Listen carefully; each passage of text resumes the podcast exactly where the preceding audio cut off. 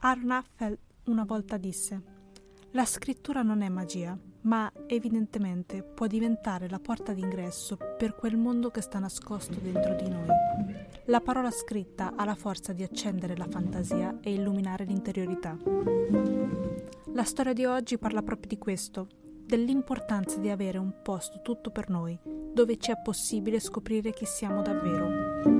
Un saluto a tutti i lettori. Io sono Irene Riderelli, scrittrice, blogger, lettrice e questo è nei libri. Nell'episodio di oggi parleremo di uno dei miei libri preferiti in assoluto, Una stanza tutta per sé di Virginia Woolf.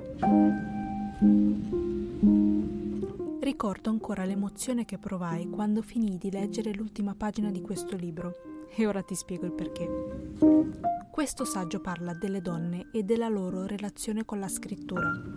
La Woolf ritiene necessario che ogni donna abbia una stanza tutta per sé, dove la creatività possa fluire liberamente, dove si possa sentire finalmente libera di essere. Poco importa che si tratti di una nicchia ricavata all'interno di un albero o di un punto nell'angolo più remoto della casa, l'importante è che lei abbia un posto solo suo.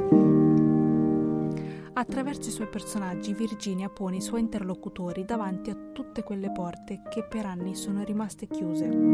Li conduce in tutti quei prati a cui alle donne non era permesso poggiare nemmeno un piede, perché appunto donne. Nega perfino loro il privilegio di poter consultare i manoscritti di una biblioteca universitaria. Per riuscire a far capire e riconoscere ai lettori quanto sia stata e sia ancora necessario nella società il ruolo della donna, c'è bisogno di partire da tutto ciò che le venne dapprima negato. Nel 1928 Virginia Woolf incita le donne a conquistarsi uno spazio solo per loro, diventare economicamente indipendenti, recidendo così quelle catene che le ancoravano ai loro mariti, ai loro padri, ai loro fratelli. Riconosce quanto sia terapeutica la scrittura, aiutando a liberarsi di quei mostri silenti che giacciono all'interno di ognuno di noi. Tutto questo ribadisco nel 1928. Virginia Woolf è la quintessenza dell'emancipazione intellettuale femminile. Tanti auguri Virginia.